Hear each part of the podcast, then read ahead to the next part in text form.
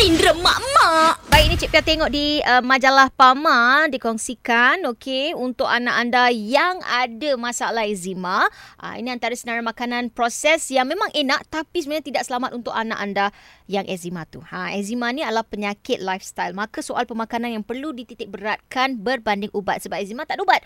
Tapi eczema adalah tentang makan makanan yang sihat dan bersih untuk kulit yang sihat dan juga kuat. Salah makan nanti makin teruk nanti kan. Kulit dia sensitif. Ah jadi ah, kena elakkanlah eh contoh makanan terproses yang anda tak boleh bagi pada anak anda yang ada eczema tu eh contoh sausage, nugget, french fries, berbula ikan, kek ikan, uh, gula-gula, keropok, mi segera, minuman tin ataupun kotak ais krim, mi kuning, kicap, sos, mayonis. Wah, banyak betul ni ha. Tapi itulah kalau nak bagi eloklah eczemanya tu kena buat dari sekarang eh. Aa, sebab masalah utama makanan terproses uh, yang menyebabkan radang eczema sukar shutdown adalah kerana makanan terproses ni dia ada pewarna makanan, pengawet makanan dan perisa tambahan makanan yang tinggi bahan kimia terlarang.